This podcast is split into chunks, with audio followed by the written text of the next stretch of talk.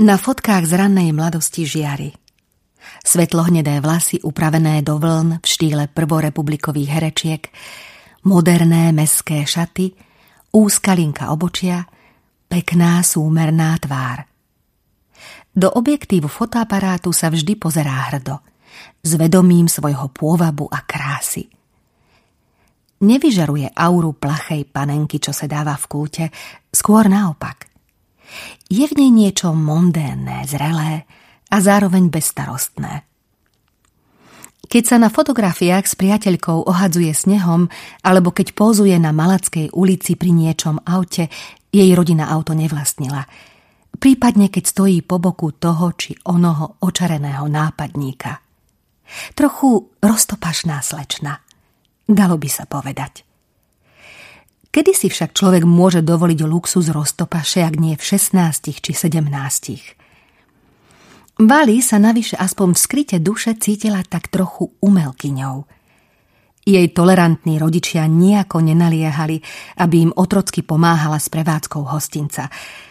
A tak mala v dievčenských rokoch vždy priestor na vlastné záľuby. Malovanie, ale aj literatúru a hlavne poéziu. Písala verše – aj keď zatiaľ nemala odvahu a vlastne ani dôvod ich niekomu ukazovať, tá chvíľa onedlho príde. Ja som bola najkrajšie dievča v Malackách a keby si vedela, koľko som mala nápadníkov. Pochválila sa mi a ja som poslušne prikyvovala, i keď v duchu som pochybovala. Bola som ešte malá a nešlo mi do hlavy, ako by babička mohla mať nejakých nápadníkov. A že niekedy mohla byť dievčaťom, keď má na tvári vrázky a musí si farbiť vlasy a chrbty rúk má posiaté hnedými škvrnkami, o ktorých mi sama povedala, že sú to škvrny starecké. A okrem toho, babička bola predsa od nepamäti, od samého stvorenia môjho sveta s detkom. Premýšľam, kedy uvediem na scénu jeho, jej osudového muža. Teraz? I od nej o 12 rokov starší. A kým si Vali potajomky zapisuje svoje juvenilné veršíky, on je už etablovaný básnik, ktorý má za sebou viacero úspešných básnických zbierok. Budúci ľudia, slávne na holiach, dýchajte lazy, hviezdy a smútok, Helena nosí ľaliu, mladý svadobník. Dnes ich možno nájsť vymenované aj v učebniciach alebo školských referátoch, ale tam za nimi nikdy neobjavíte vášeň a bolesť, s ktorými ich autor privádzal na svet. Tento básnik miluje francúzsku poéziu a hlási sa k surrealizmu.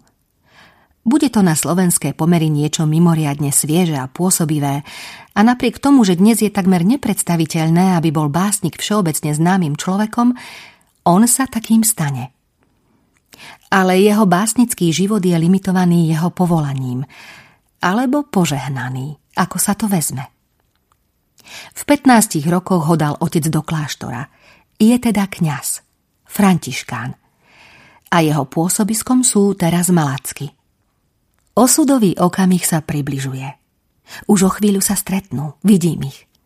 Ona, 19-ročná kráska, zalúbená do poézie a svojho mladého života a on, 31-ročný charizmatický chlap s výraznými tmavými očami. Slovenská literárna história ho zaradí medzi vedúce osobnosti katolíckej moderny. Uprostred písania článku o nepriznanej poetke Vali pre malacký internetový portál sa mi po dlhých rokoch cez internetovú sociálnu sieť ozve starý kamarát. Vraj si spomenul na a napísal o ňom báseň – pošle mi ju a ďalej rozvíja tému. Vedela som, že v názve zbierky Helena nosí ľaliu, myslel autor tou Helenou jeho starú mamu? Nie, to som nevedela, ale v podstate ma to až tak neprekvapuje. Muselo byť do ňoho zalúbených veľa žien a iste aj on bol do mnohých z nich zamilovaný. V ktorom roku sa narodila tvoja babka? Pýtam sa ho. V prvej polovici 30. rokov organizovala pribinové slávnosti v Nitre a opaľovala miestnych študentov teológie.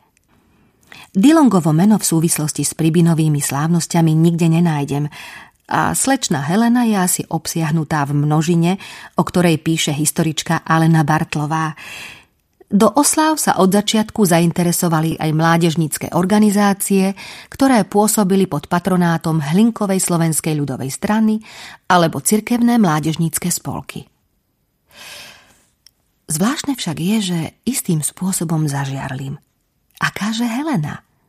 Uzurpujem si ho totiž pre budúcnosť, pre onú jedinečnú chvíľu v malackom hostinci Bersón. Ale späť do Malaciek. V jednoposchodovej budove hostinca Bersón sa koná beseda s dvomi známymi spisovateľmi. Ako by na nej 19-ročná Vali mohla chýbať?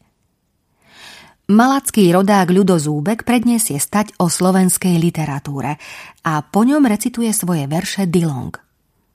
Miestnosťou sa nesie jeho patetický pôsobivý prednes, ktorý ju uchvacuje – Píše nielen silnú, oduševnenú poéziu, ale je aj veľký fešák. Na krátku chvíľu sa jeden druhému zadívajú do očí. Ešte nevedia, že pohľad toho druhého ani jeden z nich do konca života spred svojho vnútorného zraku nevymaže.